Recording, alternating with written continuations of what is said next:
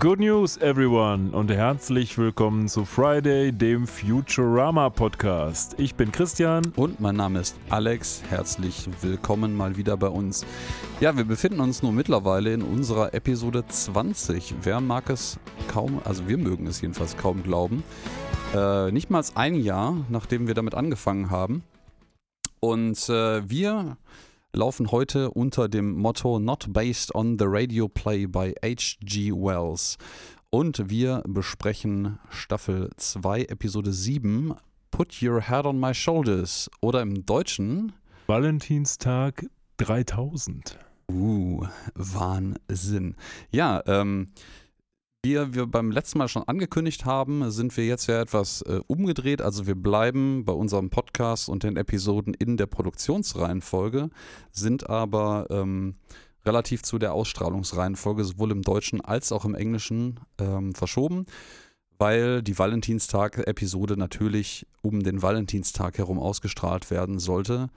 Und dementsprechend reden wir heute auch über die Episode mit dem Ausstrahlungsdatum vom 13. Februar 2000 im englischen Original und in der deutschen Version vom 22.01. habe ich hier stehen, stimmt das? Ich glaube, 12. war es, 12. Februar habe ich 12. hier stehen. Februar, ja, dann ich dachte mir nämlich, das sah nämlich sehr komisch aus. Ich glaube, ich habe hier meine Notizen. Am 22.01. ist die Wahl zum Miss Universum gewesen. Ich glaube nämlich, ich habe hier einfach meine Notizen nicht aktualisiert und habe noch den Copy-Paste-Rest vom Vorgänger. Oder geht's dir besser als mir? Ich habe nämlich heute überhaupt keine Notizen, weil ich die schlauerweise zu Hause habe liegen lassen, aber ich habe natürlich alles in mein Hirn eingebrannt, sodass ich das trotzdem jetzt abspulen kann. Ah, perfekt. Ja, und wir steigen zu unserer schönen Valentinstags-Episode ein. Ja. Ja. Womit denn eigentlich? Da verließen sie ihn. Ja. Vielleicht steigen wir mit Folgendem ein. Mit einem kleinen Einspieler, wie ihr uns erreichen könnt, wenn ihr uns die richtigen Daten von Folgen mitteilen wollt oder irgendeine andere Art von Anmerkungen zu tun habt. Das stimmt, dann habe ich auch Zeit, mich kurz zu sortieren.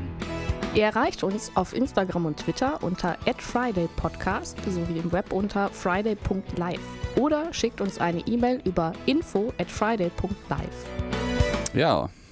Wir sind wieder zurück. Da sind wir wieder, genau. Ja. Wie steigen wir ein? Wir steigen ein sozusagen mit Malfunctioning Eddie, einem tatsächlich malfunctionem Roboter-Autoverkäufer, der allerdings ein Feature hat, um das ich ihn sehr heute beneide, nämlich eine Bowtie. Oh ja, Bowties sind cool, habe ich mir sagen lassen. Ja, es ist, glaube ich, ein Werbespot. Ne? Es ist ein Werbespot für ein Autohaus, was, wir steigen wieder bei der Episode ein, indem wir quasi eine Fernsehsendung sehen oder eine Werbung, die unsere Protagonisten der Episode sich jetzt gerade auch im Fernsehen angucken. Das ist scheinbar so ein gängiges Muster. Wir müssen das mal beobachten, wie oft das noch passiert. Ich glaube, es bietet einfach viel Fläche, um irgendwas zu machen, um den Charakteren den Floh ins Ohr zu setzen, was sie jetzt bitteschön zu tun haben. Denn so läuft es ja hier auch. Sie sehen jetzt quasi diesen Werbespot von dem Malfunction Eddie. Und danach beschließen sie halt ein Auto zu kaufen. Aber bevor wir dahin kommen, was sehen wir denn im Werbespot? Ja, wir sehen im Werbespot natürlich ein bisschen den Malfunctioning Eddie, der Autos präsentiert. Vorher einmal präsentiert von, ich glaube, dem Kopf von Lincoln. War es nicht George Washington? Und Lincoln. Lincoln kann auch sein, ja, aber George Washington die auch. Ja. 4 score and so und so viel 1000 Jahre Oh ja. Ja. Da muss ich an den Epic Rap Battle mit Lincoln. 4 scores and 69 years in the past. Sehr schön. I caught a bullet with my head. Ja, John Wilkes Booth und so. Machen die Jungs da nicht noch was? Gibt es noch neue Epic Rap Battles? Es gibt sporadisch was. Das letzte war, glaube ich, John Wick vs. Stallone oder sowas. Aber das kommt immer nur so sehr unregelmäßig. Aber es ist ein großartiger Kanal. Auch die alten Sachen sind super. Also guckt mal da vorbei. Epic Rap Battles of History, sehr zu empfehlen. Ja, YouTube ist es, glaube ich, ne? Ja, genau. Ja, aber die Werbung hier an dieser Stelle funktioniert. Der Malfunctioning Eddie, der sagt, ich funktioniere so schlecht, ich verschenke die Autos quasi. Und das triggert Amy in diesem Fall tatsächlich. Ich glaube, alle anderen wollen eigentlich gar keine Autos kaufen gehen, aber Amy, die mit ihren stinking rich parents, was so langsam mal etabliert wird, dass sie halt einfach albern reich ist, sagt halt so, ey, lass uns ein Auto kaufen gehen. Meine Eltern haben mir gesagt, wenn ich Bs, also die Noten, Schulnoten B an der Uni bekomme, dann würden sie mir eine Bar kaufen. Und ich habe halt offensichtlich Cs, so also C, und deswegen kann sie ein Car kaufen. Und dabei stellt Bender fest, das ist total praktisch, er müsste nämlich auch mal hin, weil er hat nämlich einen Rückruf für seine Modellserie bekommen, also genau genommen für seine Reihe von Seriennummern, weil sein Arsch möglicherweise Feuer fangen könnte. Ja, ob das passiert, sehen wir dann im Laufe der Episode. Ich muss allerdings jetzt nochmal kurz zurückkommen auf den Malfunctioning Eddie, um jetzt bin ich gespannt. Natürlich eine obligatorische Star Trek Anspielung hier mal auszubreiten, denn der Malfunctioning Eddie preist in seinem Werbespot das Auto namens Plymouth Voyager an. Und findige Star Trek-Gucker werden sich an Star Trek The Motion Picture erinnern, also diesen ersten Film, wo die unendlich lange so Stanley Kubrick-mäßig in der Enterprise rumfliegen und eigentlich nichts passiert, außer dass sie rumfliegen. Und sie fliegen herum, weil sie eine Sonde abfangen wollen mit dem wunderschönen Namen V'ger, die sich ja später als Voyager 6 entpuppt, aber das ist dann 1:1 daraus kopiert hier. Stimmt. Ich habe gerade im Vorhinein noch überlegt, dass ich habe ja die Vorbereitung jetzt mal gestern gemacht, also nicht am gleichen Tag.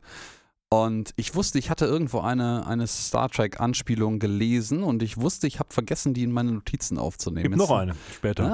Aber wir haben ja etabliert, dass du eher derjenige bist, der für Star Trek zuständig ist. Das heißt, das ist völlig in Ordnung. Ja, wir haben ja unsere Fachbereiche. Ich bin eher so für Star Trek und so einen Kram zuständig und du bist eher für die IT-Sachen zuständig. Ja, IT, Mathematik und so den ganzen Nerdkram in diese Richtung. Da kommen wir auch noch schon wunderbar zu.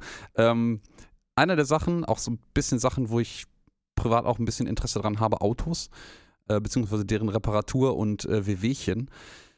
Diese Rückrufaktion von Bender ist natürlich in erster Linie, fällt einem auf, ja, so Rückrufaktionen kennt man halt publikumswirksam größtenteils von Autos, dementsprechend macht es hier halt auch Sinn, dass er in die Autowerkstatt fährt, die offensichtlich auch Roboter versorgen, wie auch immer. Oh. Aber ich habe dazu Mutmaßungen gefunden, dass dieser Rückruf von Bender könnte ein Rückruf sein, der wohl in den USA in den 70ern, meine ich, relativ medienwirksam behandelt wurde, nämlich der Rückruf des Ford Pinto. Und dieser Ford Pinto hatte offensichtlich, was einen langen Prozess brauchte, bis es als solches Problem wirklich klassifiziert wurde, ja, ähnlich wie der liebe Bender, ein brandgefährliches Problem. Der hatte nämlich offensichtlich bei dem Tank, der irgendwo rückseitig eingebaut war, eine so miese Planung und Verarbeitung, dass bei rückseitigen Auffahrunfällen sehr wahrscheinlich der Tank aufplatzte, wenn ich das richtig rekonstruiere, und das durch dann möglicherweise in der Nähe befindliche heiße Bremsscheiben oder Ähnliches es passieren konnte, dass das Auto in Flammen aufging. Das ist wohl auch in mehreren Fällen inklusive tragischen Todesopfern passiert. Und es hat einen langen Prozess gebraucht, bis man das dann zurückgerufen hat, und Ford selber hat auch nie zugegeben, dass es ein Konstruktionsfehler ihrer Seite ist. Man hätte halt nur versucht, den Medien, quasi den Öffentlichkeitsschaden von der Firma abzuwenden. Das war, glaube ich, die offizielle Begründung. Also sie haben nie wirklich zugegeben, dass es ein Problem ihrerseits war.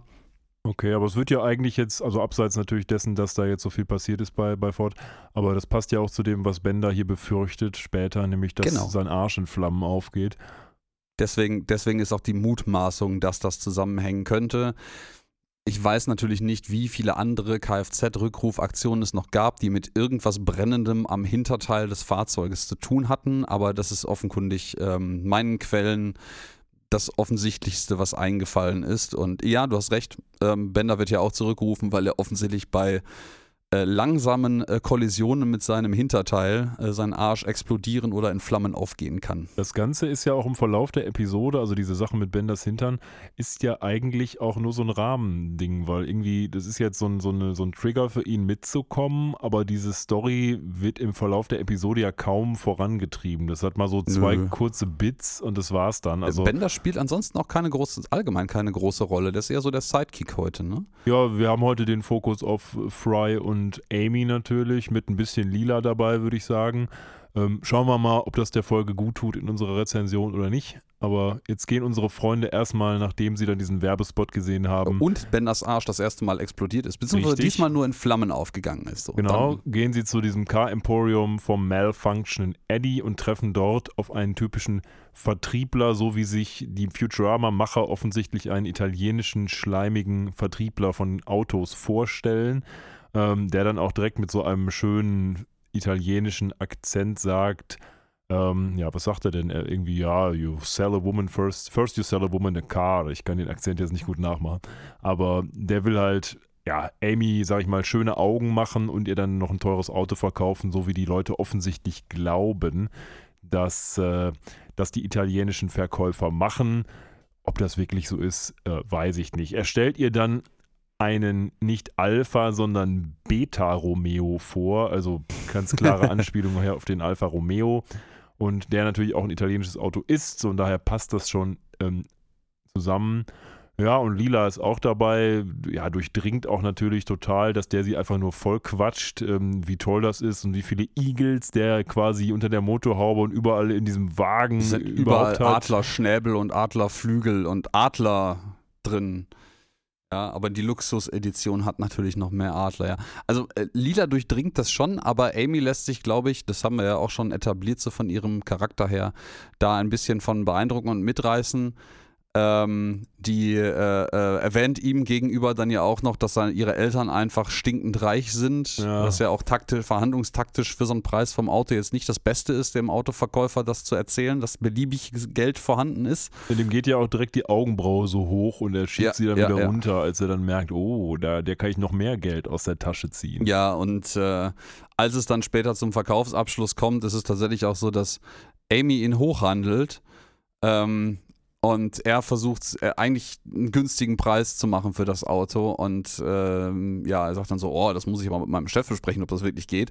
Und man sieht am Hintergrund schön, wie er zum Malfunctioning Eddie ins Büro geht und der springt halt einfach vor Freude in der Gegend herum und explodiert direkt. Und der sagt dann auch noch, my boss was not happy. Ja. Während Lila versucht zwischendrin Amy irgendwie zu erklären, dass das hier ein Verkaufsgespräch ist und keine Auktion. Und, wobei mir sie fast schon etwas zu dumm dargestellt wird, Amy, muss ich sagen. Also die ersten paar Minuten etablieren hier natürlich schon eine Amy, die wirklich strunzendämlich ist. Und sie war jetzt nicht die hellste. Ich glaube, strunzendämlich würde ich behaupten, nicht. Ich glaube, das zeichnet so ein Klischeebild von dem, ich meine, die ist ja studentische Hilfskraft oder Doktorandin beim Professor sogar. Also die scheint in einem gewissen logischen Fachgebiet ja durchaus nicht schlecht zu sein, aber die scheint halt einfach emotional relativ einfach gestrickt zu sein, sage ich jetzt mal vorsichtig. Aber auch diese Sache mit den Bs und Cs am Anfang, ich meine, das spricht ja jetzt nicht gerade dafür, dass sie irgendwie besonders logisch begabt ist oder sowas. Also stimmt, okay. Second thought, vielleicht ist sie einfach nur reich durch ihre reichen Eltern und ist deswegen da reingekommen. Ich meine, wir haben das ja vorher schon mal etabliert in der Mars University Episode, dass sie im Endeffekt eine eigene Studentenverbindung hat, die ein Studentenhaus hat, was nach ihrem Namen benannt ist, also nach ihrem Familiennamen benannt ist, weil ihre Eltern das einfach gekauft haben. So. Ja, die wird einfach da irgendwie durch die Uni gekommen sein mit dem Geld ihrer Eltern und dann hat der Professor sie entweder genommen oder sie wurde ihm aufs Auge gedrückt, weil die natürlich keinen rausschmeißen, der die Universität ständig mit einer Menge Geld versorgt. Ne? Ja, vor allen Dingen, die in den Eltern gehört ja quasi der Mars und das ist ja auch die Mars University, also es liegt jetzt nahe, die sind ja quasi Nachbarn. Ja, genau. Und außerdem gab es da doch auch diese Bibliothek, die von den Wongs gesponsert wurde, glaube ich. Ne? Ja, die irgendwie nur 2 CDs enthielt, Fiction und Non-Fiction. Ja, ne? Genau.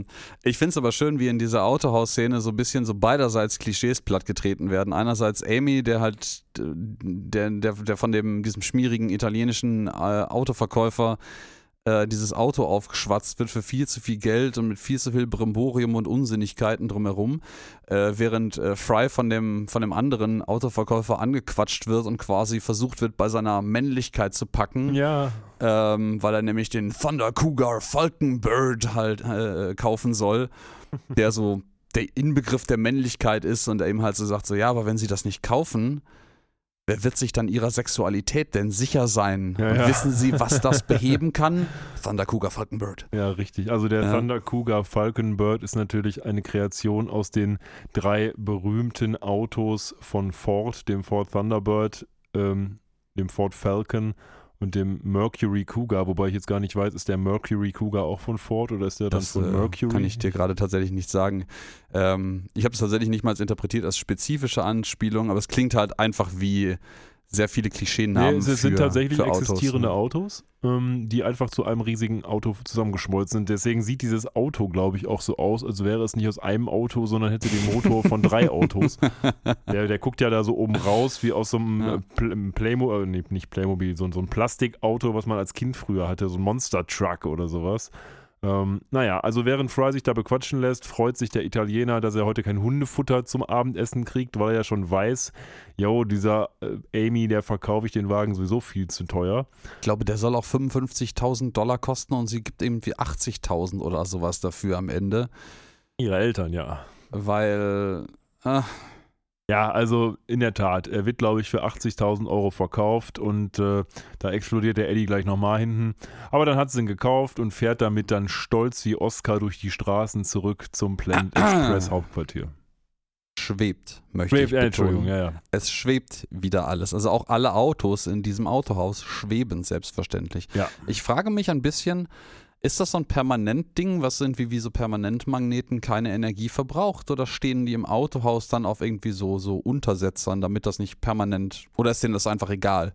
Gut, wahrscheinlich haben die es gemacht wie bei den Star Wars Landspeedern, oder wie heißen die nochmal? Ja, genau. Da haben sie doch einfach, haben die da nicht Rollgestelle drunter geklebt und das auf dem Film dann nachträglich mit Vaseline verwischt oder sowas? Genau, das haben die wahrscheinlich einfach diese Technik perfektioniert und so geht das jetzt im Autohaus. Ja, gute Frage, weil wir sehen ja tatsächlich, dass das Auto Sprit verbraucht und ich würde jetzt mal vermuten, dass auch dieses Hovercraften Sprit verbraucht, aber wer weiß, vielleicht hat es auch irgendwie whatever. Man sieht jetzt in der Szene, wo sie gerade zurück zum Planet Express Hauptquartier fahren, allerdings auch, dass die am Straßenrand parkenden Fahrzeuge offensichtlich auch schweben, weil die haben alle einen Schatten drunter.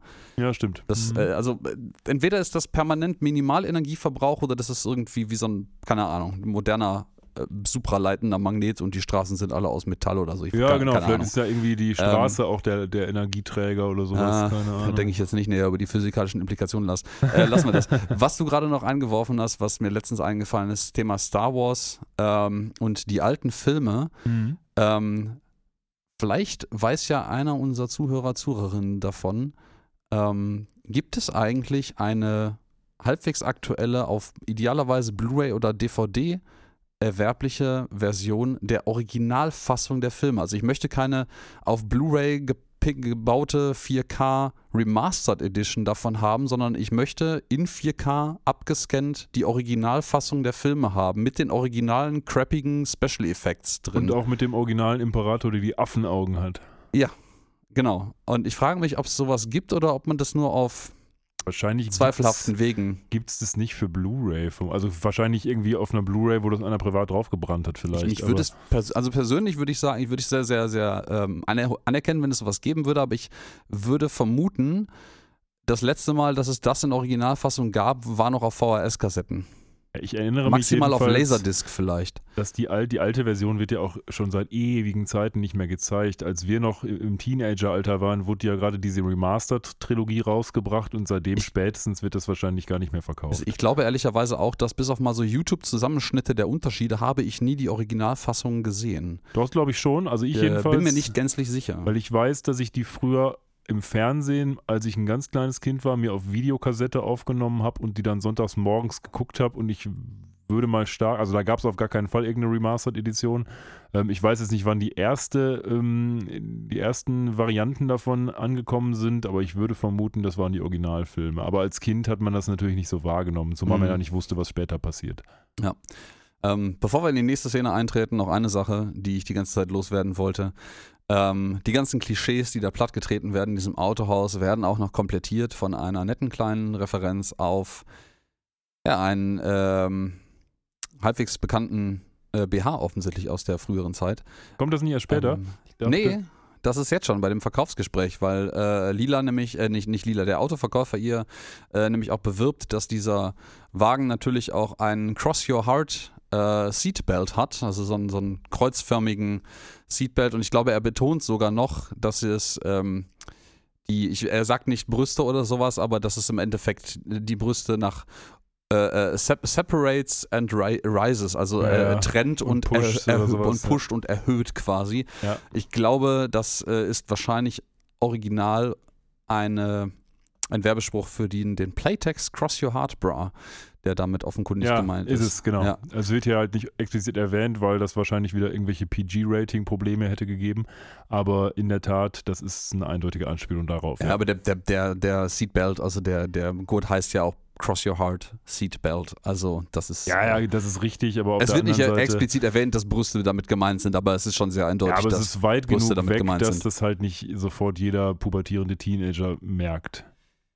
Ja. Aber wo du mit Klischees da gerade dabei warst, kommt jetzt auch direkt das nächste Klischee. Oh ja. Amy muss jetzt einparken und man denkt natürlich wieder typischer, so eine Art von Simpsons-Humor hier auch wieder. Sie ist also so parallel zur Straße. Ja, und der Wagen ist natürlich ein Hovercraft, der kann auf zur Seite fahren. Dementsprechend ist das Einparken super easy. Aber sie hat dann perfekt eingeparkt und dann schert sie natürlich nach hinten und vorne in bester italienischer Automanier nochmal aus und demoliert alle Autos neben ihr. Und naja, sie ist offensichtlich einfach eine schlechte Autofahrerin. Oh, ich bin so ein dummes Mädchen, ich kann das ja alles gar nicht.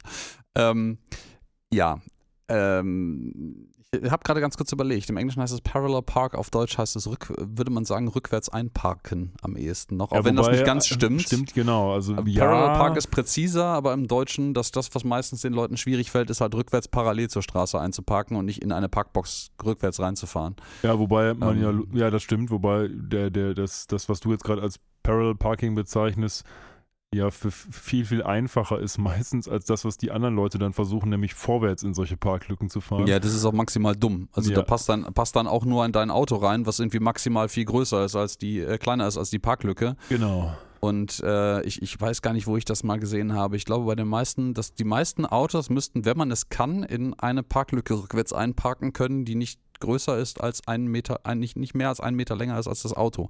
Das ist schon relativ spack, aber das geht. Sie kommen dann im Planet Express Hauptquartier an und dort finden sie unseren lieben Hermes, der aus seinem Bürokratbüro rauskommt und relativ traurig aussieht, und vorher haben sie auch viel Geschrei gehört in dessen Büro, und dann fragt Lila Hermes, wem hast du da so angeschrien? Wir hatten da so geschrien, und dann stellt sich heraus, Hermes hat quasi ein Selbstgespräch geführt, weil Hermes gefragt hat, ob er nicht mal einen Tag Urlaub haben könnte, und der Hermes dann gesagt hat, was er denn für ein fauler Hund ist, und dementsprechend haben wir hier, der Bürokrat hat versucht, sich selbst Urlaub zu erteilen und ist gescheitert. Ja, ich finde es auch schön, dass draußen so ein Statusschild in schönem grünen Schriftzug nochmal sagt, Chewing out in progress. Also hier wird gerade jemand durchgekaut quasi. Ja, stimmt. Und ja gut, also der kaut sich auch aus, ne? Als er rauskommt. Der sieht auch richtig traurig und durchgenudelt aus. Ja, so, I can't have any of my own shit, ja. So. Ja, finde ich sehr gut. Ja. Ja, er wollte halt auch, und jetzt kommen wir so ein bisschen zum Kern der Folge, er wollte deswegen Urlaub haben, weil es ja Valentinstag ist bald und er da gerne einen freien Tag mit seiner Frau verbringen würde. Und naja, Fry fällt dann auf, ist ja Valentinstag. Und da Lila gerade neben ihm steht, sagt er, ich habe keinen, du doch sowieso auch nicht, lass doch was zusammen machen. Und Lila erwidert nur, bist du sicher, dass ich keinen habe? Wieso gehst du davon aus? Und tatsächlich ist es ja auch ein bisschen voreingenommen von Fry, das so zu denken. Ja, und Lila ist dann natürlich so dermaßen nicht begeistert drüber, dass sie direkt ihm einen völlig berechtigten, dummen Spruch drückt. Aber Lila, die neue glückliche Autobesitzerin, ist da und sagt so, ich möchte irgendwie eine Runde nach Merkur fahren, hast du nicht Bock? So, und genau das machen die beiden dann auch, wobei man feststellt, diese Autos sind offensichtlich auch kleine Raumschiffe, weil das ist nicht so, als wenn das irgendwie mit einer Fähre nach Merkur geschifft wird, sondern das Auto mit Amy und Fry drin dann fliegt selbsttätig direkt nach Merkur. Ja, es stellen sich jetzt einige Fragen.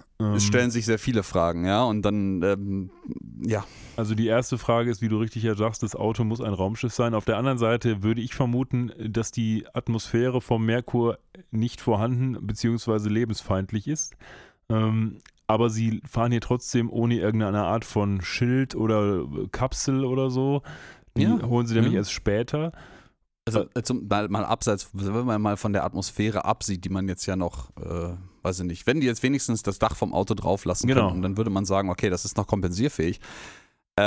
Zu Lebensbedingungen auf dem Merkur. Der Merkur ist das der sonnennächste Planet, wie wir uns vielleicht alle an den Physikunterricht zurückerinnern werden. Und wie es hier auch so aussieht, weil die Sonne brutzelt denen echt den Arsch weg. Ja, und das stimmt tatsächlich auch.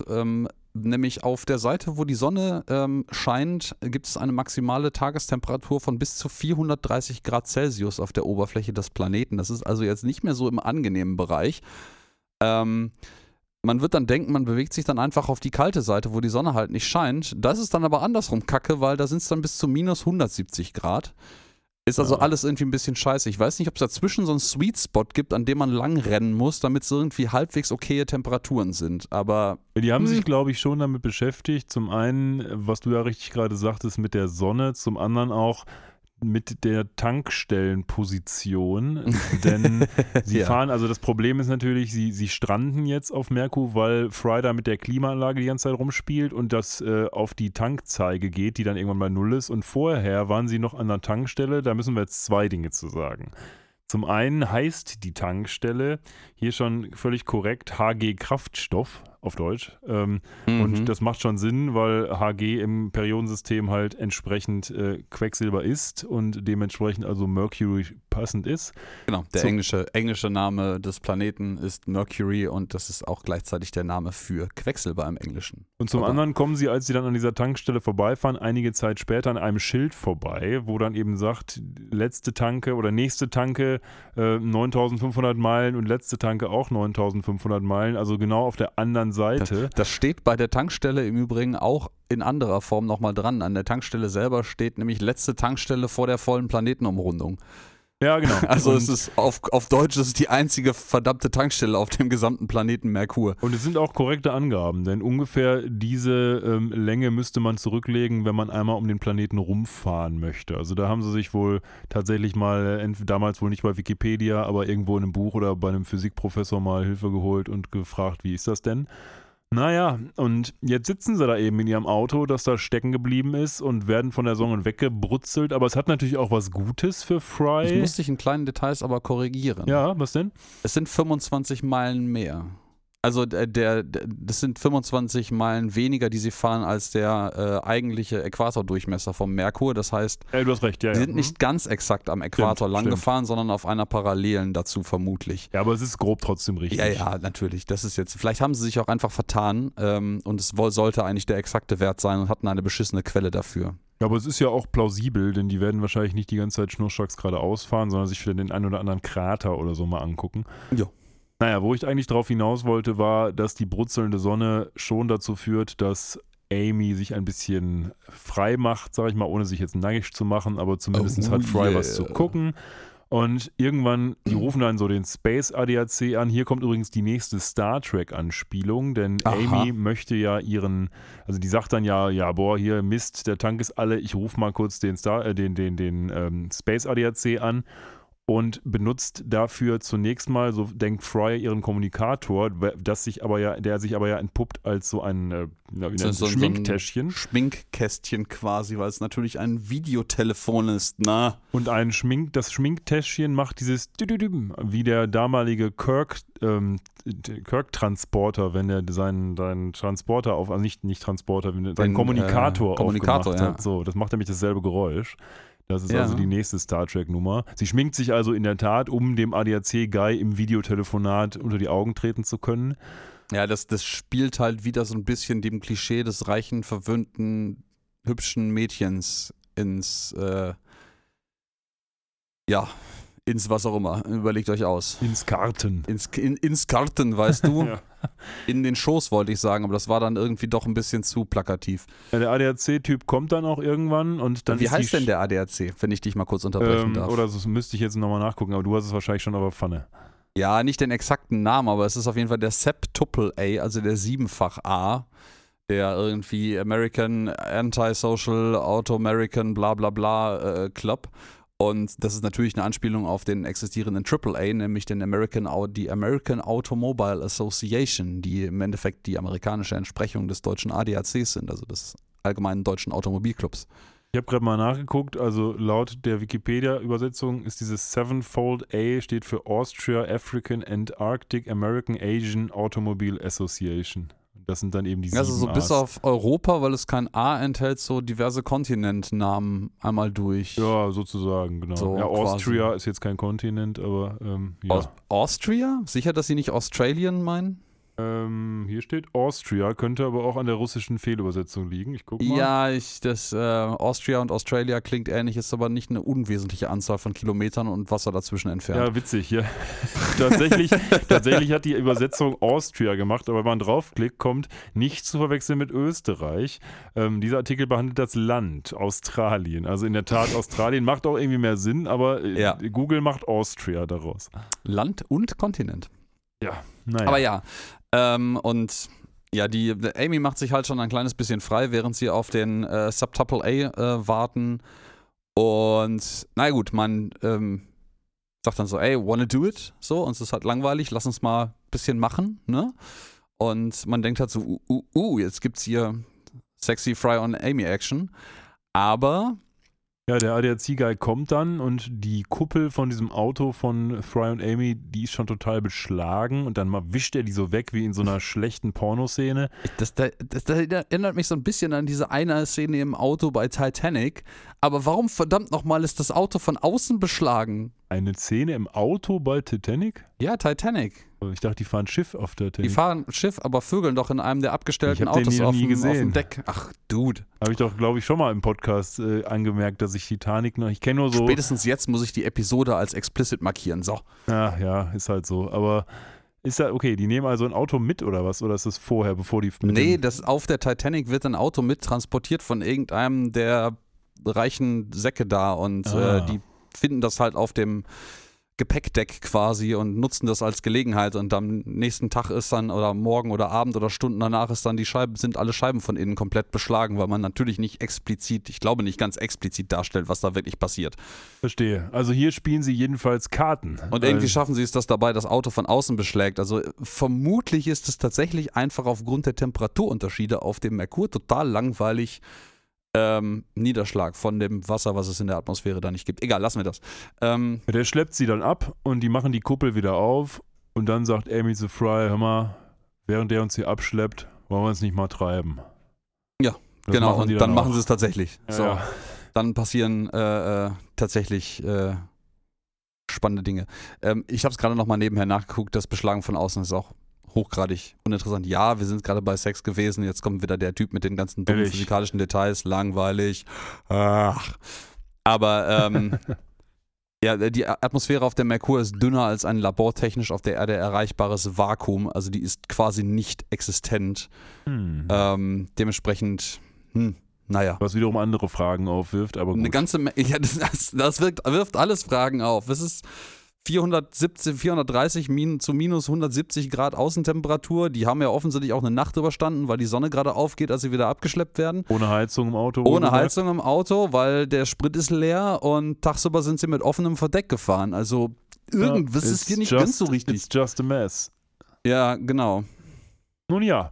Sie werden auf jeden Fall dann jetzt ein bisschen Spaß haben, während sie abgeschleppt werden. Und dann gibt es so eine Überblendung zurück zum Planet Express Hauptquartier, wo man eben sieht, naja, die halten jetzt Händchen und sind offensichtlich aufgrund ihrer einen Nacht, oder nicht mal Nacht, sondern ihrer einen Begebenheit im Auto, zumindest mal irgendwie ineinander verknallt. Die beißen sich in die Köpfe. Das tun sie noch nicht. Das haben sie da schon vorher gemacht.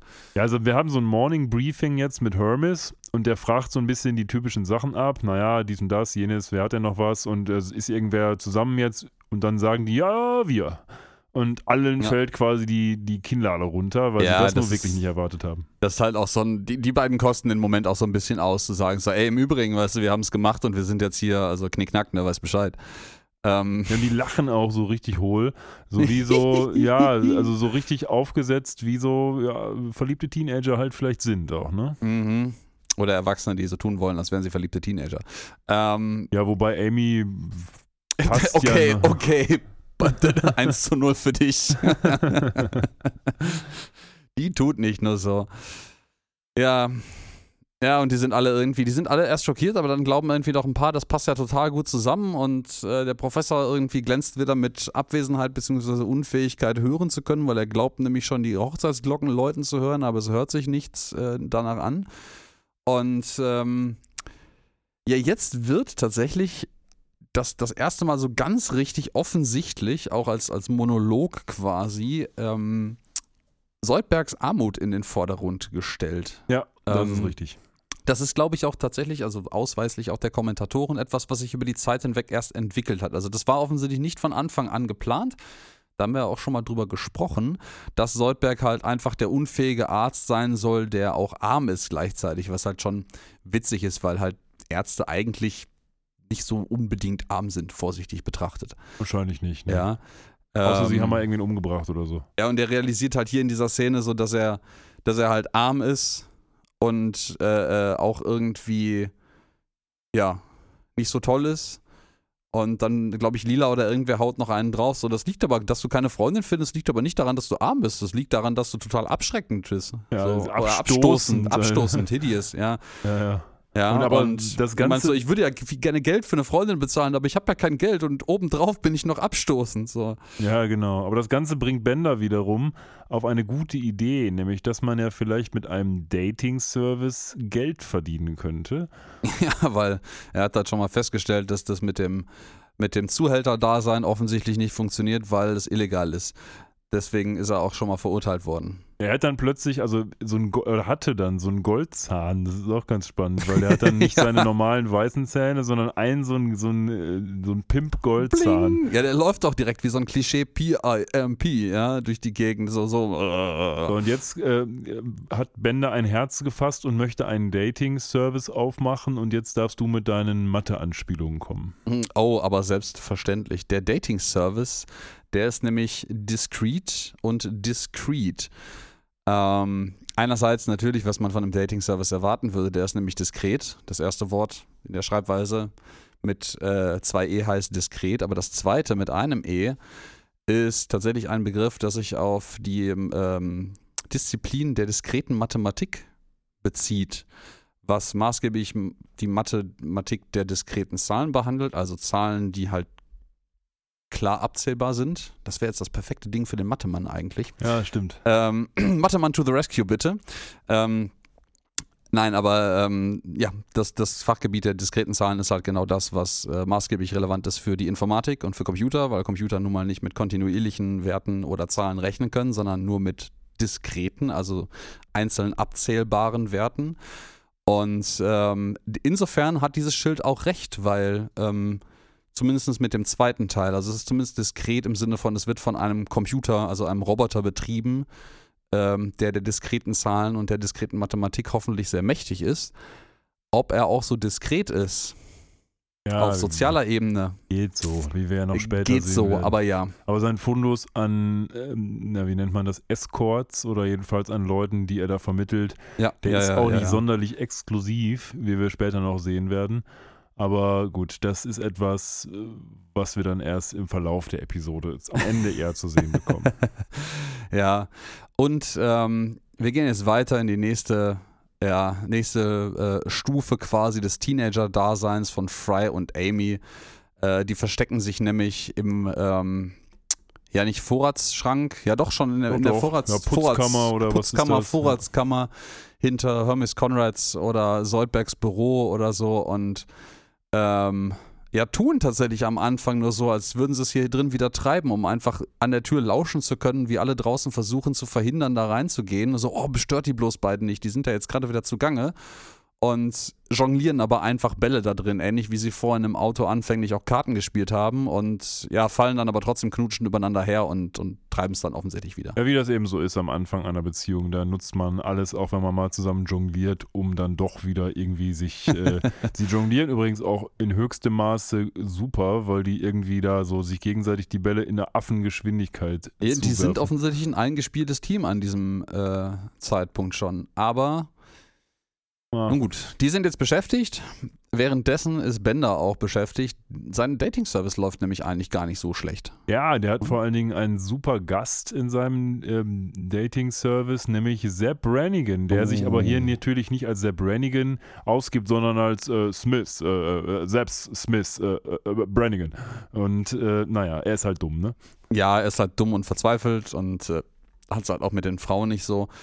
Und finde an der Stelle im Übrigen auch sehr schön, denn so ein bisschen den nächsten, ich interpretiere das persönlich zumindest auch als Informatik-Joke. Ich glaube, das ist auch eine Anspielung auf, wie manchmal so Dating-Services aus einiger Zeit funktioniert haben. Nämlich das, was Bender ihm da so rüberreicht, wo er seine Kreuzchen machen soll, ist im Endeffekt eine Lochkarte. Ja, ja. Also so ein beschriebenes Blatt Papier, wo offensichtlich Merkmale draufstehen, die man ankreuzen soll. Und statt anzukreuzen, drückt man mit dem Stift einfach so ein Stückchen perforiertes Papier heraus und hat dann ein Loch da drin. Genau.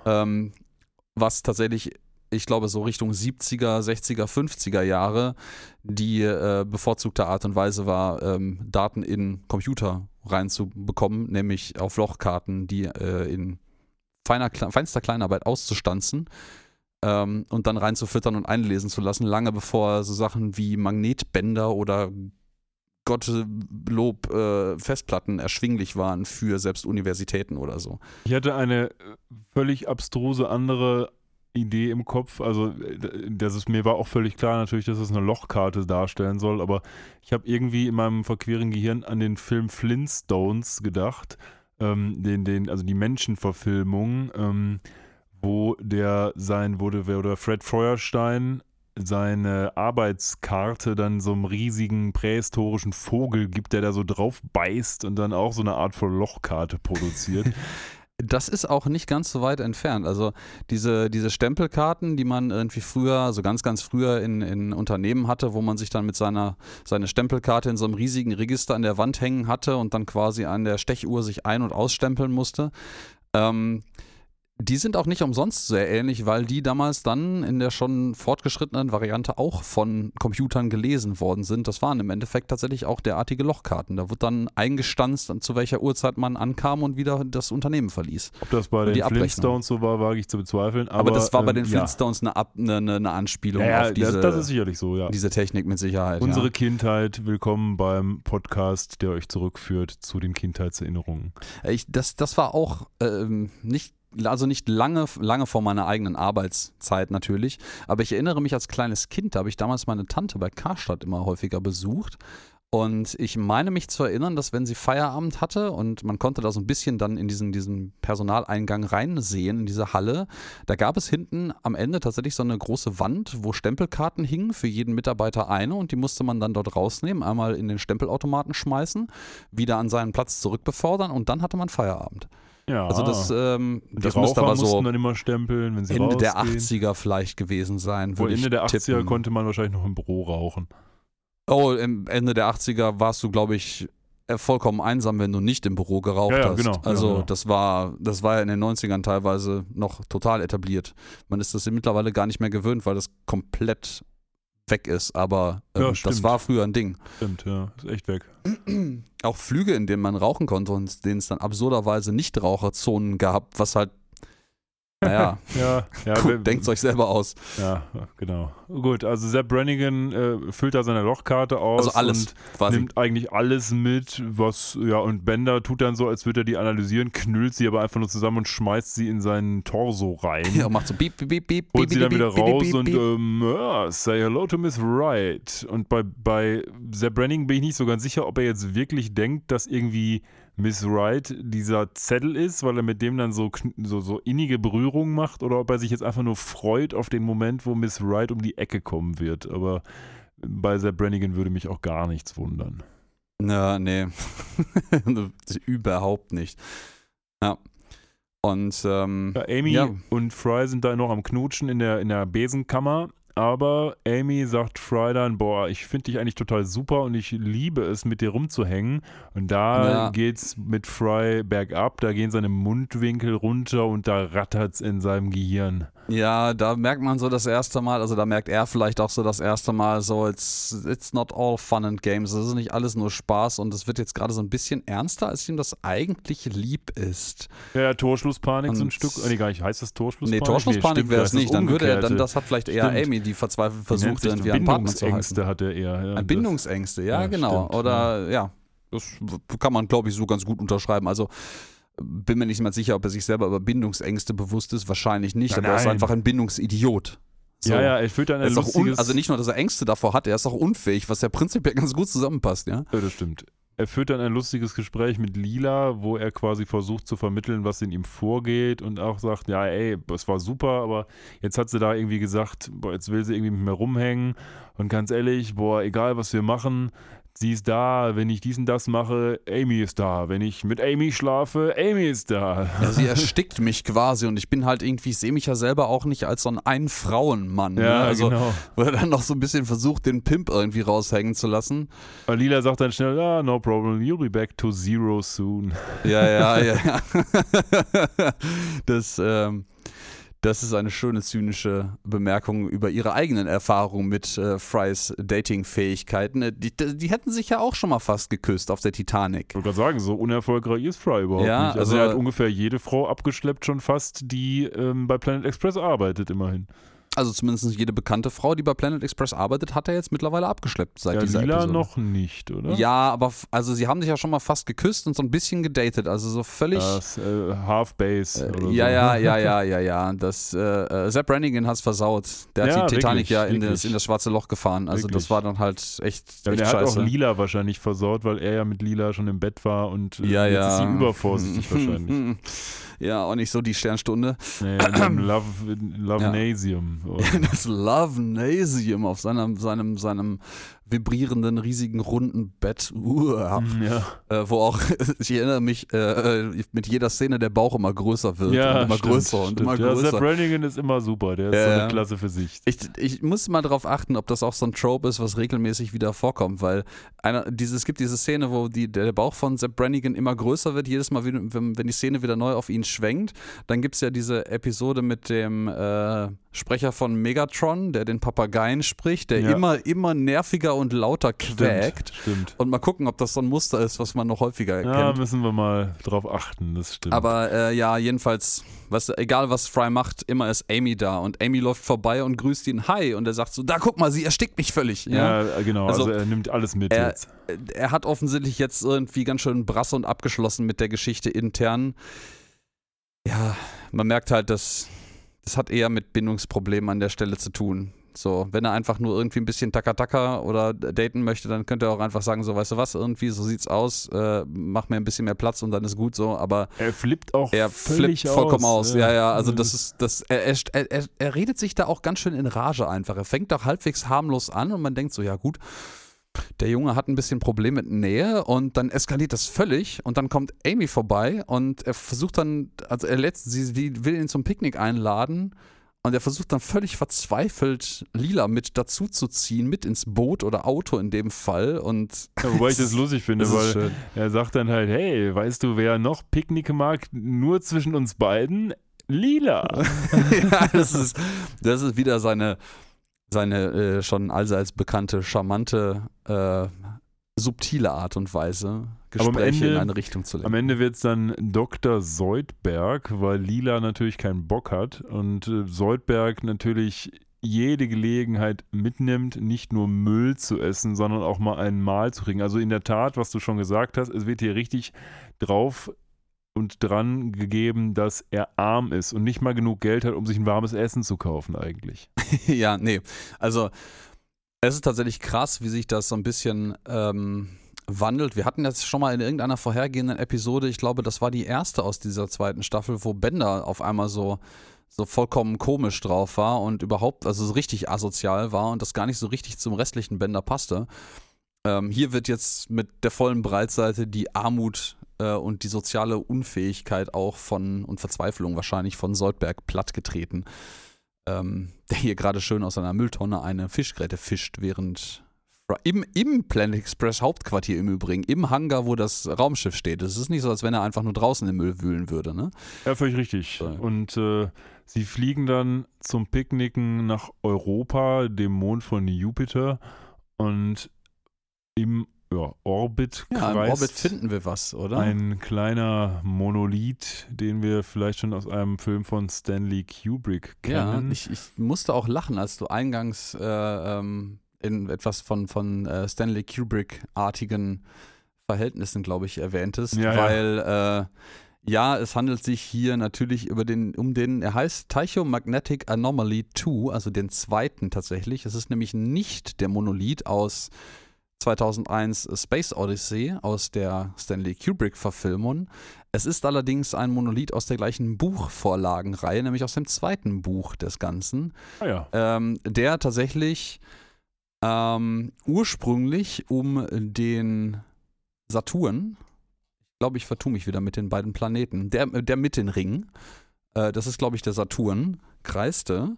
Und mit dem Ring ist Saturn, ja. Genau, mit dem Ring ist der Saturn, genau. Im Buch kreist er eigentlich in der Originalfassung um den Saturn. Es wird er halt irgendwo, der ist auch riesig, riesig, riesig groß. Wird er gefunden und dann gab es eine Verfilmung dieses Buches, die nicht von Stanley Kubrick gemacht wurde. Und dort hat man sich dazu entschlossen, das Ganze auf den Jupiter zu verlegen. Warum? Why? Ja. Ja, ganz einfach. Ganz, ganz einfach. Der gleiche Grund, warum Star Trek die Teleporter oder die Transporter erfunden hat. Waren die Ringe zu teuer? Oder es war einfach zu teuer, einen Planeten mit Ringen darzustellen in der Tricktechnik. Weil du konntest einfach eine Orange nehmen. Genau, deswegen hat man einfach eine Orange genommen und dann wurde es der Jupiter und dann war die Kiste gegessen. Ja, ist halt Idee. Auch ein, ich sag mal, vergleichbar großer Planet, also es ist ein bisschen, Jupiter ist tatsächlich ein Stückchen größer als der Saturn. Ist Jupiter nicht sogar der größte? Jupiter ist der größte, ja. Vor Saturn, genau, ja. Genau, das sind, was haben wir denn hier? 120.000 Kilometer Durchmesser versus 142.000 Kilometern für den Jupiter, was so knapp 11 Erddurchmesser sind, also das Ding ist wirklich das ist riesig. Kleiner Funfact dazu, nichts im Vergleich zur Sonne, weil alle Planeten unseres Sonnensystems nämlich ohne Probleme in die Sonne passen würden, obwohl Jupiter auch dabei ist. Ich habe letztens so ein Video gesehen, da hat einer versucht, das war so ein Fenster, und wo der Mond zu sehen ist, also du guckst quasi in den Sternenhimmel mit Mond, und da hat jemand dann versucht darzustellen, wie es wäre, wenn nicht der Mond wäre, sondern die Planeten. Und wie das denn aussähe. Und das, ich glaube, bei Jupiter wäre wahrscheinlich fast der gesamte Himmel gefüllt mit dem Planeten. Ja, genau. Oder? Und dann kam es irgendwann zu Saturn und Jupiter und dann war dann halt nur noch so, ja, okay, euer Himmel ist jetzt dieser Planet. Und das sah halt schon beeindruckend aus. Ja, das, da muss man tatsächlich aber auch sagen, dass das hat immer so den Eindruck, als wenn das irgendwie total nah dran ist, aber der Mond ist verdammt weit weg von der Erde eigentlich. Ja. Ne, das ist, ich glaube, das ist tatsächlich, der ist irgendwie, je nachdem, wo er sich in seinem Verlauf befindet, ist der, glaube ich, so knappe 380.000 Kilometer, lese ich hier gerade, von der Erde entfernt. Das ist verdammt weit weg. Also selbst relativ zu seinem eigenen Durchmesser und dem Durchmesser der Erde ist das ganz schön weit weg. Man stellt sich das immer so vor, als wenn das so in greifbarer Nähe irgendwie drumherum schwurbeln würde. Aber das ist eine ganz schön weite Reise, die da in den Ende der 60er, Anfang der 70er Jahre ein paar Mal unternommen wurde. Aber wir wissen ja, dass das bei Futurama nur noch wenige Sekunden dauert, oder dran zu kommen. Das haben wir ja schon ein paar Mal sogar ausgerechnet. Aber wir schweifen vollkommen ab. Wir sind eigentlich bei dem Space Odyssey Monolithen gewesen, den man hier in der Saturn-Umlaufbahn fand. Und die beiden landen jetzt auf, oder wollen zumindest landen auf, fliegen aber nur um Europa herum. Genau, und haben Soldberg im Gepäck, der gerade mal den ganzen Picknickkorb auffrühstückt und sich richtig freut, dass er endlich mal was essen kann, der auch den Frühstückskorb selbst isst. Und Amy, aus Frys Perspektive jedenfalls, beginnt dann weiter, ihn in die Enge zu treiben, weil er dann halt direkt sagt, weil sie direkt sagt, boah, ich habe noch Karten hier für irgendwas, wo wir morgen hingehen können. Und dann sagt er auch, nee, Valentinstag, sehen wir uns doch schon. Und dann, ah ja, super, am Valentinstag können wir ausmachen. War es Valentinstag? Da wollte ich doch gar nichts mit dir machen. Und also dieses Problem für Fry spitzt sich zu, sodass die beiden dann reden müssen, die Plätze mit Soldberg tauschen, hinten im Auto sitzen, Soldberg mit seinen Scherenhänden fährt und die beiden dann darüber quatschen. Und das tun sie, indem Fry eine sehr schöne Schokoladenanalogie benutzt. Oh, das ist so gut. Ja, bitte. Ja, die genaue Analogie kriege ich nicht mehr so ganz zusammen, aber doch genau, er erzählt irgendwie so, boah, kennst du das nicht auch, wenn du irgendwie Schokolade hast und dann isst du Schokolade und dann isst du immer mehr Schokolade und am Anfang ist das total toll, aber irgendwann wird Schokolade total langweilig und du magst eigentlich keine Schokolade mehr. Und sagt Amy so, du magst keine Schokolade? Und Fry erwidert dann einfach so, kann Schokolade mich bitte ausreden lassen? Ja, und vor allen Dingen sagt er dazwischen noch irgendwie, und dann fällt irgendwie Schokolade an, sich ständig mit dir treffen zu wollen. Ja. Also, das ist, also offensichtlicher kann man es hier nicht machen, als wie Fry es tut, zuerst mit einer Analogie anzufangen und diese Analogie dann so eklatant direkt auf Amy zu beziehen. Ja. Ich finde es großartig. Kann Schokolade mich bitte ausreden lassen? So. Das ist auch nicht das erste Mal, dass Fry sowas macht. Er hat es schon mal gemacht. Das ist auch tatsächlich gar nicht doof, ja? Nee, ja gut, ich sag mal so, wenn du das in der Realität machst, da wird sich der andere wahrscheinlich schon ein bisschen vergackeiert vorkommen, aber witzig ist es trotzdem. Naja, Soldberg hat auch viel Spaß vorne, denn der tut so, als wäre er so ein richtiger Hot Rod und fährt da mit dem Auto rum. Problem ist nur, Er kann das nicht, der kann ja eigentlich nix. Und plötzlich hat er das Lenkrad in der Hand mit seinen Scheren und dann sagt er, oh, Fry, hier, fahr du. Und naja, mit Fahren ist halt nicht mehr viel ohne Lenkrad, so crashen sie in einen Eisberg, Titanic-like. Und das nächste, was Fry dann sieht, ist das verschwommene Tentakelgesicht von Soldberg. Ja, und man sieht so ein bisschen Frys Kopf, der so ein bisschen lediert mit so diversen Schrammen und Kratzern da liegt und ja, Fry versucht herauszufinden, boah, was ist denn passiert und wie, ja, boah, Autounfall, wie geht's denn den anderen und mir und so, ja, den anderen geht's irgendwie gut, aber dein Körper, der wurde ganz, ganz böse beschädigt. Ja. Ja, der liegt im Übrigen da drüben. Ja, was man nicht vergessen darf hier, wir haben eine Szeneneinstellung am Anfang, die quasi nur auf Frys Kopf zentriert ist, sodass wir gar nicht sehen bis zu diesem Zeitpunkt, was mit seinem Körper passiert ist. Naja, dann wird das halt so übergeblendet, der liegt dann da halt so rum und Soldberg hat auch schon den Kopf abgesägt mit so einer schönen Stichsäge. Es ist so eine Bügelsäge nur, meine ich. Ja, okay, gut, stimmt. Aber hast recht. Ich finde es aber schön, dass der da so einen Handwerkerkoffer, also irgendwas so ein Zwischending aus so einem Arztkoffer und so einem Handwerkskoffer stehen hat. Ich meine, manche chirurgischen Werkzeuge sind ja auch einfach mehr oder weniger nur sterilere und qualitativ hochwertige Handwerkszeuge im Sinne von Dinge, die man prinzipiell auch im Baumarkt kaufen könnte. Also eins muss ich sagen, eins habe ich gelernt als Ehemann einer Ärztin, wo ich früher dachte, das Ärztetum ist eine hochpräzise, minimalinvasive Wissenschaft, weil sich nun das meiste davon ist einfach nur Handwerksmetzgerei. Natürlich gibt es da auch feinjustierte Instrumente, aber vieles ist wirklich nur, hau mal noch ein bisschen stärker drauf, dann kommt das schon. Also. Ja, wir wollen natürlich hier nicht die Ärzte diskreditieren. Nein, also es ist trotzdem eine ich könnte es nicht und ich würde jedes Mal, wenn ich da in so einem OP-Saal stehe, würde ich zusammenklappen, wenn ich da das alles sehe. Also hier können Sie in den Magen des Patienten reingucken, Herr Dr. Beckmann. Also völliger Respekt an jeden Arzt, aber die Art und Weise der Handhabung ist dann manchmal schon nicht unbedingt so, wie sich das der gemeine Mensch vorstellt. Ja, ich meine, man sagt ja immer, wir sind alle irgendwie nur Kinder, die mit einem Stock im Ameisenhaufen herumstochern. Ich glaube, die Kunst am Medizinstudium ist dann grob zu wissen, wo in den Ameisenhaufen man reinstochern muss, damit wahrscheinlich das Richtige passiert. Ja, die machen das ja schon präzise. Es ist schon präziser an vielen Stellen als das, aber ich glaube... Gut, long story short, der Kopf muss irgendwo hin. Ja, der Kopf muss also man fragt sich jetzt so ein bisschen, wo ist denn der Kopf jetzt nur eigentlich, weil der Körper liegt da drüben. Ich finde es im Übrigen auch, dass der für so einen krassen Crash gar nicht so übel deformiert und kaputt aussieht eigentlich. Ja. Also vor allen Dingen die Kleidung ist halt bis auf ein paar Schrammen und Kratzer noch völlig intakt. Vielleicht hat das Auto ihn auch einfach innerlich zerquetscht komplett und der Kopf ist das Einzige, was... Aber er sieht nicht mal die Kleidung, wie du richtig sagst, ist großartig lediert. Also tatsächlich wundert es ein bisschen. Aber vielleicht wollten sie es auch einfach nicht so brutal machen. Ja, und dann offenbart Soldberg, was eigentlich jetzt nun passiert ist. Nämlich Frys Albtraum.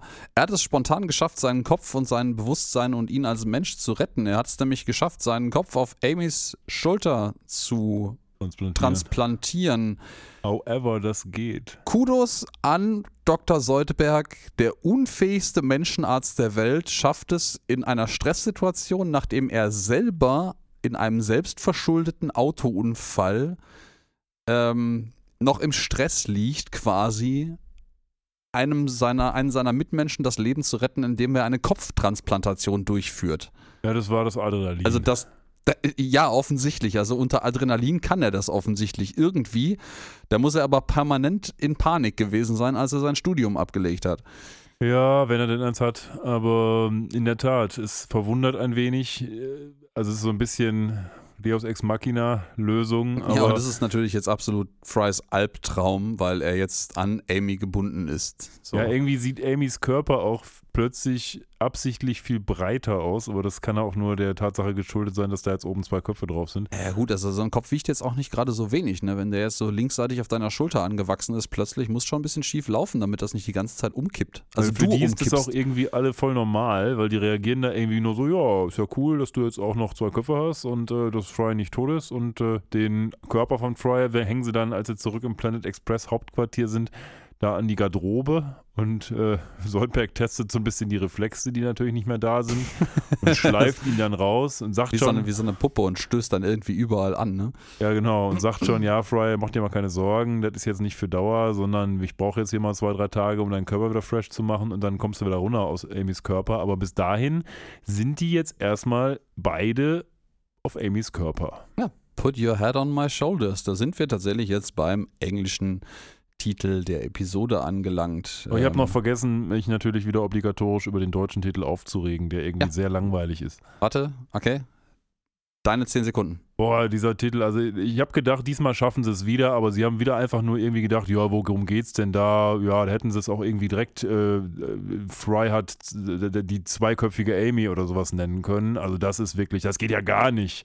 Das war ja, willkommen im 2-Wochen-Rhythmus zu Dr. Beckmanns Anger Dome. Ja, so ist es, so genug der ganzen.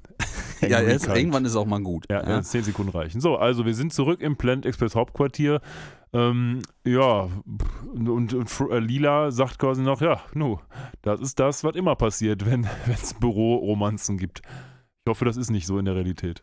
Ich hatte noch keine, glücklicherweise. Uff, also, wenn das Übliche ist, was passiert, wenn es Büroromanzen gibt, dann habe ich noch nie in Firmen, wo ich gearbeitet habe, eine Büroromanze erlebt, weil ich glaube, mir wäre aufgefallen, wenn 2 Mitarbeiter auf einmal mit einem Körper und 2 Köpfen durch die Gegend laufen würden. Ja, lustigerweise ist ja nicht nur der Kopf von Fry auf Amy, sondern er hat dadurch auch Kontrolle über den linken Arm von Amy erhalten, sodass sie jetzt quasi, ja, wie so ein wirklich so ein, wie nennt sich das, keine Ahnung, also die haben die Hälfte des Körpers gehört jedenfalls denen, da frage ich, also die Beine gehören Amy scheinbar noch, weil ansonsten würden die sich ständig nur aufs Maul legen, vermute ich mal. Oh Gott, was wäre das am Anfang für eine Koordinationsarbeit? Ja. Vor allen Dingen, wenn du bis auf Teilkontrolle über deine Hälfte des Körpers nichts daran ausrichten könntest, du müsstest dich ja permanent absprechen, wohin du laufen möchtest, weil du hast ja keine andere Kommunikationsmöglichkeit. Ja, das würde überhaupt nicht funktionieren. Also. Nee. Erinnere mich so ein bisschen an den Film Pacific Rim, falls du dich erinnerst. Da waren doch auch mal 2 Piloten und die mussten auch irgendwie immer den totalen Synchron-Dance machen, damit die da überhaupt vorankommen in ihren riesigen Ist das Meckers. Nicht im späteren Verlauf des Films erst so? Sind die am Anfang sind die, ist so. Doch nur einer pro Mecha, die aber trotzdem irgendwie coole Skills haben müssen und später sind das irgendwie oder? Ich glaube, das sind immer 2. Ja. Oder auch an die Evangelien-Episode, wo sie den Tanz machen. Ja, hier geht im Übrigen Hate raus an Netflix. Ja, ich glaube, Pacific Rim ist auch so ein bisschen in Teilen ist das auch eine Hommage an so diese Art von Animes. Hier geht ein bisschen Hate raus an Netflix. Warum zum Henker habt ihr Pacific Rim, einen der Filme mit einem der epischeren Soundtracks ever, und dann habt ihr den nur in Stereo? Wer guckt sich Pacific Rim in Stereo an, wenn er den stattdessen in DTS in Kram gucken kann? Ja, es gibt eigentlich keinen anderen Grund, den zu gucken, als wegen der Effekte. Und die Musik ist auch gut. Nein, wegen der tollen, richtig krassen, deepen Story möchte ich den natürlich gucken. Der Soundtrack ist übrigens vom selben Typen, der zum Beispiel den Soundtrack für Game of Thrones gemacht hat. wieder ein Argument, ich sage, Netflix, warum habt ihr diesen Film, den könnt ihr euch sparen, wenn ihr den nicht auch in Dolby Digital oder den TS-Ton lizenziert habt, weil das guckt sich keiner an. Ja, übrigens, den zweiten Teil braucht man sich auch nicht angucken von Pacific Rim. Oh ja, ich glaube, ich weiß nicht, ob ich den gesehen habe. Doch, wir haben den, glaube ich, zusammen gesehen. Ja, das kann sein, vielleicht habe ich den schon wieder verdrängt. Das ist so ein bisschen vielleicht wie Matrix 4. Der war in Ordnung, aber... oh, den haben wir auch schon wieder fast vergessen. Genau, ich glaube, du sagtest das damals oder ich weiß es gar nicht mehr, nach dem Kinobesuch. Das ist so ein Film, der ist ganz solide, aber den hast du nach 2 Wochen wieder vergessen. Und ich glaube, es ist jetzt 2 Monate her und ich hab's vergessen. Ich habe auch nie wieder an diesen Moment zurückgedacht, wo wir den in der Lichtburg gesehen haben, weil der einfach so unbedeutend war, dieser Film. Ja, der war halt okay, Punkt. Naja, zurück zum zweiköpfigen... Fry-Amy-Hybrid, der jetzt denkt, naja gut, so denkt sich der Fry-Part, kann jetzt jede Frau haben mit diesem Körper. Wir sind jetzt wieder in der Abstellkammer im Übrigen. Selbstverständlich. Ne? Und sie geht in so eine Hero-Pose, jedenfalls er geht in so eine Hero-Pose und denkt sich, ja geil, jetzt kriege ich jeden. Aber dann hat er natürlich die Rechnung ohne die Tatsache gemacht, dass Amy nun mal eine Frau ist. Ja, das. Und Amy versucht dann irgendwie noch so abschätzig zu sagen, so, ey, mit meinem Körper, denke ich, kriegst du nur eine gewisse Art von Frauen. Und da muss ich auch mal sagen, da sieht man wieder, dass das doch irgendwie 20 Jahre her ist. Das ist halt eine offenkundige Anspielung darauf, dass man halt so, ja, guck mal, da kriegst du halt irgendwie diese buschikosen Lesben irgendwie mit. Das würdest du heute nicht mehr bringen. Das funktioniert heute auch nicht mehr so richtig, finde ich. Aber ist das wirklich so gemeint? Ich weiß nicht. Das wäre meine Anspielung. Also vielleicht ist das auch meine eigene. Ich hätte es eher so verstanden, dass sie einfach nur meint, dass sie halt Frauen, also dass sie Frauen kriegt, die halt auf Frauen stehen. Aber jetzt nicht zwingend diese Art von Lesben-Klischee.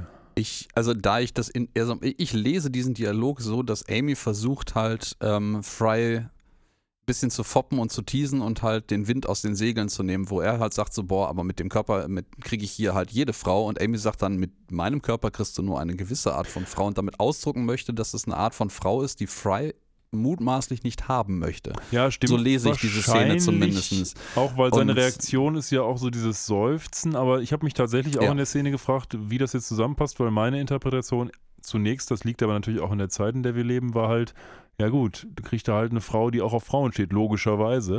Wuppdidu. Aber so what? Und aber jetzt, wo du es sagst, stimmt's wahrscheinlich. Dann war es damals wahrscheinlich eher so gemeint, dass sie halt das Klischee der eine lesbische Part ist hübsch und der andere ist burschikos oder irgendwie so. Und da Amy sich offensichtlich als den hübschen Part sieht, ist klar, was sie damit meint. So. Ja. Abgesehen davon spielt es offensichtlich überhaupt keine Rolle, dass sie halt zweiköpfig ist, was ja irgendwie auch schön ist, aber was halt in dieser antiquierten Denkweise, wie wir sie jetzt gerade herausgestellt haben, auch nicht so richtig passend ist. Nee, auch nicht so richtig, ne? Das kommt irgendwie nicht so richtig raus. Aber wir haben ja in dieser Szene im Übrigen noch etwas Wunderbares, was ich fast vermute, du übersehen hast. Du meinst P und NP. Ja, genau, natürlich meine ich das.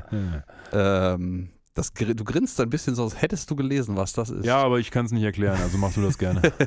Ja, also wir sehen hier im Regal in der Abstellkammer hinter den beiden hängt natürlich oben, erstmal fangen wir anders an, eine Dose mit Emergency Beans, also die Notfallbohnen, und skimmed, ich glaube es ist skimmed mild, also eigentlich ist es halt, ich glaube Haarmilch, würde man sagen, aber es ist halt nicht Milke, sondern Mild. Ja. Und Mild ist im Endeffekt Fischsamen oder Fischmilch auch genannt. Lecker. Sehr lecker. Aber worauf ich eigentlich hinaus wollte, ist natürlich, sind die beiden Bücher, die unten in der Ecke stehen, nämlich P und NP betitelt. Und PNP ist, die Allgemeinbildung natürlich sagt, eine Problemkategorie, beziehungsweise ein Problem aus der Informatik oder der theoretischen Informatik und der Mathematik. Das PNP-Problem ist nämlich eines der größten ungelösten Probleme der Mathematik aus dem Bereich der Komplexitätstheorie und der theoretischen Informatik. Ohne da jetzt unsere Zuschauer zu sehr zu langweilen mit, grob geht es darum, P und NP jeweils sind 2 Kategorien von einer, nennen wir das mal, gewissen Art von Problemstellungen, die Computer lösen können oder auch nicht. Es gibt so Kategorieeinteilungen, mit denen man halt beweisen kann, ob man gewisse Dinge mit einem Computer berechnen kann oder ob er das nicht kann. Und einer der großen ungelösten Probleme ist, ob diese beiden Problemkategorien am Ende des Tages vielleicht doch die gleichen sind. Und das hat bis heute niemand beweisen oder widerlegen können. Ja, finde ich sehr schön. Ich finde das schön, dass sie sowas einfach random im Hintergrund einstreuen und sich die Mühe machen, dann da Bücher zu bemalen mit. Wenn ihr die Lösung zu diesem Problem wisst, dann schreibt uns unter info@fridaylive. Ja, dann schreibt uns vor allen Dingen bitte im Privaten, weil dann würde ich gerne die Lösung veröffentlichen. Da ist nämlich, das ist nämlich preisdotiert mit 1 Million US-Dollar. Ja, dann schreibt es also bitte schön privat und verzichtet bitte in dieser E-Mail direkt auf all eure Rechte bezüglich der Lösung. Ja, das wäre ja. Dann würden wir unsere Jobs auch für einen Monat zumindest niederlegen und noch mehr Podcasts produzieren vom Preisgeld. Ja, mit Sicherheit. So, jetzt geht's mal wieder weiter hier. Also, die wollen halt jetzt mal loslegen und sich Dates für den Valentinstag klar machen. Und dann, ja, gehen sie da hin und Lila wiederum sucht Bender auf, denn sie hat ja mitbekommen, Bender ist im Dating-Business. Wir lernen jetzt, dass er damit auch eine ganze Menge Geld verdient hat, zeigt Amy auch einen Schein und darüber lernen wir wiederum, dass auf der $500-Note im Jahr 3000 der gute Al Gore zu sehen ist, der damals, als die Serie produziert wurde, ja noch eine echt große Nummer war. Auch, ich weiß gerade nicht, ob es als Präsidentschaftskandidat so war schon, aber jedenfalls war der noch in aller Munde. Das ist heutzutage, glaube ich, weniger der Fall. Und also sie will halt die Hilfe quasi von Bender haben und trifft dann, als sie aus dem Büro wieder rausgeht, Lila Fry. Die muss man ja jetzt quasi in einem benennen, die gerade mit sich selber Tischtennis spielen. In einer ziemlich fancyen Animation, wenn ich sagen darf. Die hat wahrscheinlich einiges an Zeit gekostet zu animieren. Mhm. Ja, und Amy soll sich dann die Ohren zuhalten, als Fry quasi versucht, Lila nochmal einzuladen, was aber nicht funktioniert. Und dann geht Fry auch zu Bender und sie hält sich immer noch die Ohren zu, weil sie darf ja nicht mithören. Und da macht er sich so ein Date klar, weil er natürlich auf gar keinen Fall alleine da am Tisch sitzen will, wenn Amy ihr Date datet, weil er muss ja zwangsläufig dabei sein, deswegen möchte er auch mit einem eigenen Date seinen Spaß. Und Bender sagt, kein Problem, guckt sich die Lochkarte an und wird ihm was organisieren. Mhm. Ja, und damit haben wir schon Nummer 2, zumindest der dargestellten Dating- Dating-Beratungen. Ne? Ich nenne das mal Dating-Beratungen bei Bender. Oder Lila hatten wir noch nicht, ne? Doch, Lila war davor. Na, verdammt, dann habe ich jetzt gerade kurz ausgesetzt. Macht nichts. Ich habe nämlich gerade ganz kurz nachgeguckt, ob das heißen würde, dass Al Gore Präsident ist, wenn er auf dem auf einem $500-Schein in dem Fall erscheint. Ja und nein. Ich habe mich zuerst gefreut, es gefunden zu haben, aber tatsächlich ist es wohl traditionell sind die Gesichter bedeutender Präsidenten zu sehen. Es gibt aber auch immer mal wieder andere Personen, die aufgrund ihrer Errungenschaften auf der ein oder anderen 1, 2, 3, 10, was auch immer es alles gibt, Dollarnote zu sehen sind. Das heißt, es ist leider nicht ganz gesagt, dass Al Gore zu dem Zeitpunkt auch Präsident war. Er scheint aber bedeutend genug gewesen oder geworden zu sein, als dass man ihn auf eine $500-Note gedruckt hat. Das ist viel. Ja, durchaus. Wir begeben uns dann kurz in Amys Schlafzimmer, wo sie sich quasi fertig macht für ihr Date namens Gary, den sie erstmal 20 Minuten warten lässt. Ein Date namens Gary, das wäre ein... Ein Date namens Gary, das könnte auch so eine schlechte Komödie mit Cameron Diaz sein. Echt oder so. Schlechter Film, ja. So aus den 90ern, ein Date, ein Fisch namens Wanda und ein Date namens Gary. Das ist Teil 2 von Fisch namens Wanda. Genau. Ja, der Gary ist auch so ein muskulöser Schönling, der dann eben am Tisch mit Fry... Ordentlich Brusthaar, sitzt am Tisch mit Fry, Amy, nehmen wir sie mal Framey jetzt. Framey. Und, ja, Amy ist irgendwie witzlos. Ja. Und glücklicherweise denkt sich Framey, also der Fry-Part von Framey, kommt dann Bender und bringt das Date, was Fry sich klar gemacht hat bei Bender. Allerdings ist das so die... Ja, wie nennt man das jetzt? So das ist Hattie. Hattie, die alternde, ja, was sag ich jetzt? Ja, es ist halt eine die alternde Drogennutte. Ja. Also sagen wir es ganz fies. Wir waren ja eh schon dabei, dass die Episode als explizit markiert werden muss. Hattie, die alternde Drogennutte. Boah, Hattie, du alte Drogennutte, ey, was geht eigentlich bei dir? Ja? Und Bender verkauft dann noch so ein paar kaputte Rosen, um noch ein bisschen mehr zu kassieren. Das ist auch so geil, ne? Die lassen alle schon die Köpfe hängen und so, ey, ja, die sind jetzt plötzlich, ich glaube, verkauft er nicht sogar eine erfolgreich und sagt dann, boah, der ja, Preis Die Nachfrage ist gestiegen, ja. Deswegen steigt der Preis jetzt auch spontan. Ja. Da sitzen irgendwie auch alle von Benders Leuten, da der Sepp Brannigan sitzt da auch mit so einem komischen Hermaphroditen oder was und Bender holt dann auch das Date von Lila, das ist, ich weiß nicht wie der Typ heißt, aber das ist auch so ein Janitor-Typ, der sich eine raucht. Ja, der hat auch einen Namen, der sieht so ein bisschen aus wie ein fetter Scruffy. Cell heißt der, ja genau. Ja.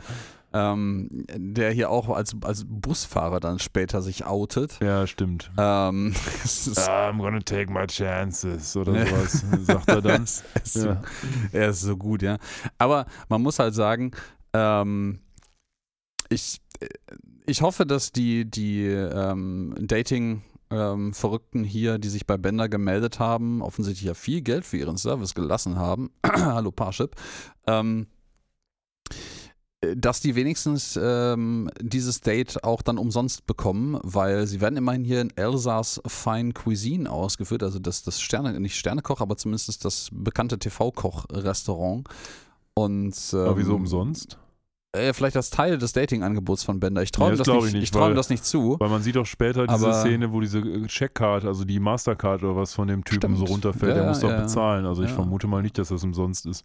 Vielleicht macht er das auch nur, um Amy zu beeindrucken. Ja, das kann auch sein. Aber du hast recht. Naja, also, ich hätte auch ehrlicherweise im zweiten drüber nachdenken, hätte ich auch Bender nicht zugetraut, so nett zu sein, weil der will halt mit Minimalaufwand maximal Geld machen, da bezahlt er denen doch nicht das Essen. Aber außerdem ist Elsass ja wahrscheinlich auch recht teuer. Ja, aber es wäre plausibel, dass er zumindest seine Finger bei der Reservierung im Spiel hatte, weil die sitzen ja wirklich alle im gleichen Restaurant am gleichen Abend und ich glaube, es gibt auch niemanden in dem Restaurant, der jetzt gerade nicht zu seinem Dating-Klientel gehört. Ein Schelm, wer dabei denkt, die Story hätte es erfordert. Auf jeden Fall, das war ein Plot-Device? Nein. Auf jeden Fall, Hattie, die Crack-Nutte, sitzt da am Tisch und pult sich die Fußnägel. Jetzt sind wir schon bei Crack, jetzt sind wir spezifischer geworden, ja. Ja, okay, sorry, was hast du gesagt? Drogennutte. Die Drogennutte, okay. Der Bender kündigt sie auch quasi an, also jemand, der Mileage, also der schon Kilometerleistung hinter sich hatte und ich meine damit nicht reisen. Richtig. Ja. Oh Gott. Also sie sagt dann aber auch, ja, sorry Fry, I can do better. Und selbst die Cracknote will also nichts mit Fry zu tun haben und verzieht sich dann. Ja, das lässt ihn natürlich dann alleine mit Amy und ihrem Lover. Und das ist für Fry natürlich schwierig, weil er möchte natürlich jetzt auch nicht irgendwie die Nacht mit denen da verbringen und als Kopf auf Amys Körper sein. Aber glücklicherweise geht der Busfahrer dann vom Tisch, steht er auf von Lilas Tisch und findet sich zusammen mit der Cracknutte. Es ist im Übrigen Petunia, es ist nicht Hattie. Hattie ist doch die eigentlich reiche Crazy Cat Lady. Ach so, okay. Ja, dann Petunia, aber die Petunia, Cracknutte. Petunia, die Cracknutte, ist in dieser Episode sogar neu. Ja gut, okay. Aber auf jeden Fall ist Lila dann wieder alleine am Tisch und am Ende des Tages rettet sie dann ein bisschen für Fry den Tag. Denn sie geht dann rüber und verwickelt diesen Gary in ein Gespräch über seinen Job, sodass eben es wohl keinen sexuellen Kontakt mehr gibt zwischen den beiden. Und das ist natürlich etwas, was Fry sehr begrüßt, weil er auf gar keinen Fall mit ins Schlafzimmer als zweiter Kopf auf dem Körper genommen werden wollte. Ja, währenddessen entführt der Busfahrer alle anderen Dating-Opfer. Ja, das war also ein Schuss in den Ofen. Auf der anderen Seite, er hat ja viele Leute dazu gebracht, sich gut zu finden. Tatsächlich, es hat ganz brauchbar funktioniert. Ich glaube, seine Quote war vielleicht sogar höher als bei den gängigen heutigen Dating-Portalen, möchte ich behaupten, auch wenn die gerne anderes behaupten. Ja, jedenfalls, wenn du die Bots abziehst. Ja, das sowieso. Und aber es ist halt schön, dass ja alle Partner von den Leuten, die halt nicht bezahlt haben für den Service, einfach draußen an einer Bushaltestelle aufgegriffen hat und gesagt hat, hey, hier, komm mal, da sitzt jemand drin, der ist verzweifelt genug, euch euer Essen zu bezahlen, mutmaße ich jetzt mal. Und sind die alle da reingerannt, weil sie wussten, der Busfahrer ist halt auch am Start. Ja, das stimmt.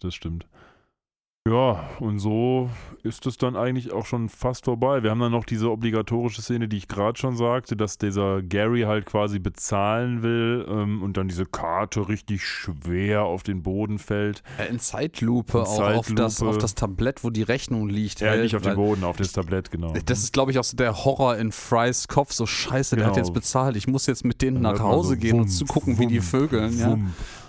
Und dann kommt eben Lila und rettet ihn. Führt dazu, dass er eben das nicht machen muss. Und dann hat Lila eben doch wieder den Tag gerettet, mal wieder für Fry.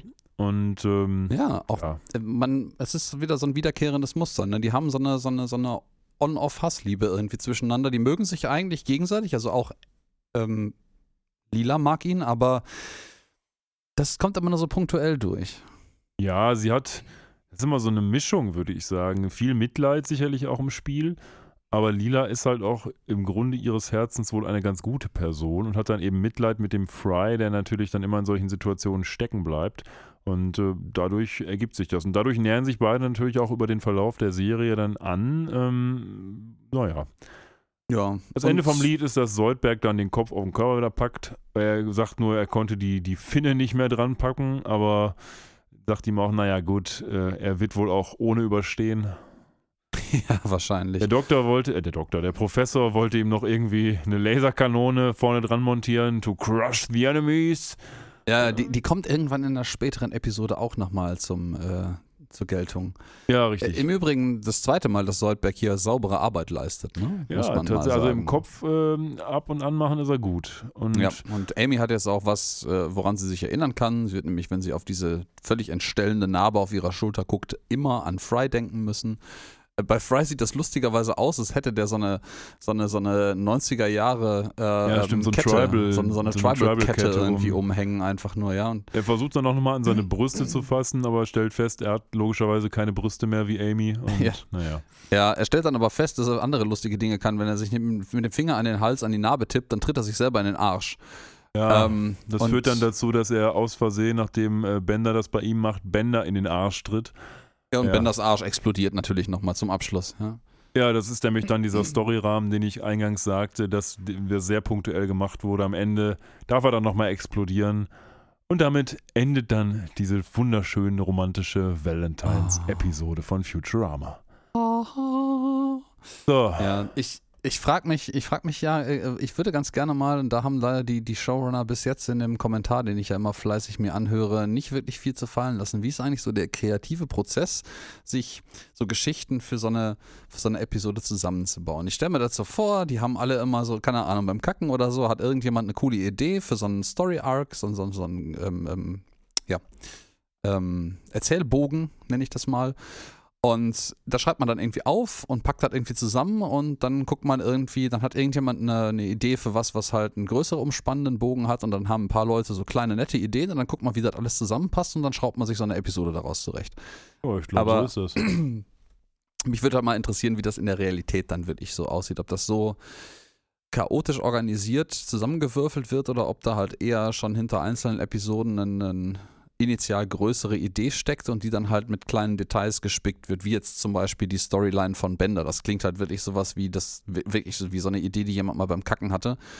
Ja, wirklich. Und dann dachte so, eigentlich ist das eine scheiß Idee, die taugt halt irgendwie nicht für mehr als mal so ein Nebenprodukt, ja. Ich finde das auch ehrlich gesagt etwas fremdkörperlich in dieser Episode, weil es halt irgendwie, es ist nicht besonders witzig aus meiner Sicht, es ist einfach nur irgendwie da und wird hier und da mal angeteasert, aber es hat irgendwie überhaupt keine Bewandtnis, außer halt, dass diese Catchphrase von Bender, "Bite my shiny metal ass", durch diesen neuen Hintern, den er kurzzeitig mal bekommt, halt ein bisschen ein bisschen persifliert wird. Aber es ist halt auch so der Aufhänger dafür, dass er halt mitkommt überhaupt. Ansonsten hat er halt überhaupt keine Relevanz in der Episode. Aber er hätte auch einfach mitkommen können. Es hätte auch keiner hinterfragt, so wenn die ganze Truppe dahin geht. Ja, dann sind wir jetzt durch.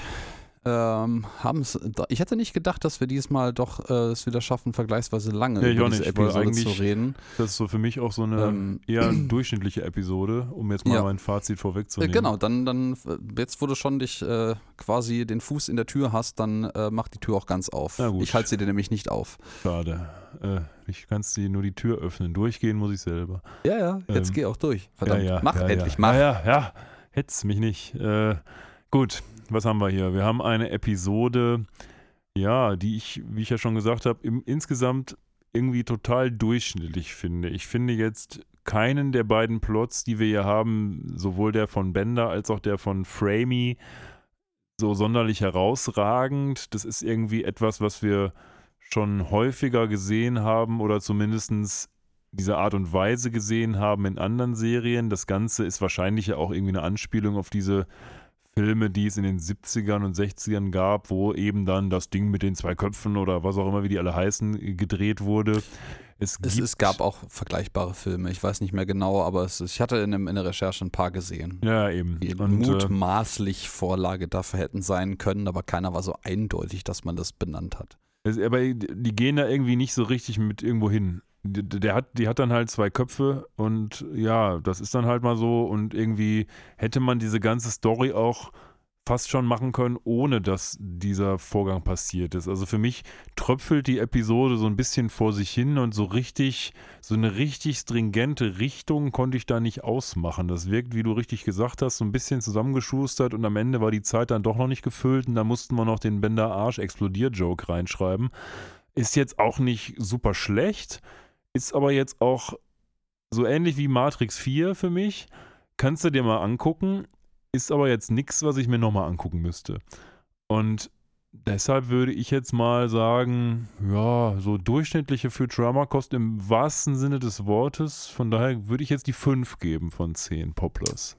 Oh, da bist du bei der gleichen Bewertung wie ich beim letzten Mal angekommen. Ja, aber ich würde dir tatsächlich übereinstimmen. Also ich fand die okay, die Episode so, aber die hat halt irgendwie keine großen Höhen und Tiefen. Die hat ein paar witzige Anspielungen, aber jetzt nichts irgendwie, was einen komplett vom Hocker hält. Wir haben, glaube ich, auch schon festgestellt, dass wir die Episoden, die halt irgendwie den gesamten Plot-Arc irgendwas anderem Großem entnehmen, eher auch gemocht haben, weil das halt eher auch ein bisschen komplexere Geschichten sind. Ich finde halt auch die ja, diese Bender-Geschichte ist halt irgendwie so ein bisschen ein Beiwerk und das, also auf mich wirkt das so ein bisschen wie, man hat denen, als sie die zweite Staffel produzieren sollten, gesagt, ey Leute, ihr müsst irgendwie zu gewissen Public Holidays, also gewissen öffentlichen Feiertagen oder Traditionen, müsst ihr halt irgendwie Episoden liefern, die wir dann passend irgendwie dazu in den Zeitplan aufnehmen können und so fühlt sich diese Episode für mich ehrlicherweise auch an. Man hat denen irgendwie gesagt so, ey, ihr müsst eine Weihnachtsepisode produzieren, die ganz okay geworden ist und ihr müsst irgendwie eine Valentinstag-Episode produzieren und da hatten die alle keinen Bock und keine Ideen, dann haben sie halt einfach irgendwie auf dem Klo Sachen zusammengewürfelt. Und ja, ich würde an der Stelle auch bei einer 5 bleiben. Die ist durchschnittlich unterhaltsam, sie ist nicht wirklich schlecht, aber ja, das war's halt auch schon. 5. Und jetzt haben wir mit so einer durchschnittlichen Episode doch erheblich viel mehr Zeit investiert, als es bei manch einer Super-Episode der Fall war. Aber auf der anderen Seite ist es ja auch unsere 20. Episode. Von daher kann man vielleicht jetzt die eine oder andere Minute verschmerzen.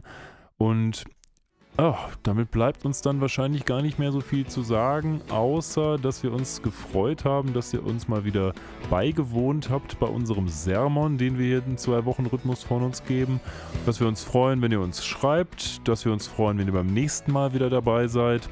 Ja, und dass wir euch eine schöne Woche wünschen, beziehungsweise 2 schöne Wochen. Ich werde auf jeden Fall eine schöne Woche haben, denn ich fahre jetzt in Urlaub, aber keine Sorge, das hat keine Auswirkungen auf unseren Rhythmus. Gott sei Dank. Nun, ja, da bleibt mir nichts mehr zu sagen. Ich bin leider nicht in Urlaub, aber genieße es für mich mit. Und ja, wir hören uns allesamt in 2 Wochen wieder. Gehabt euch wohl, macht's gut. Bis dann. Ciao.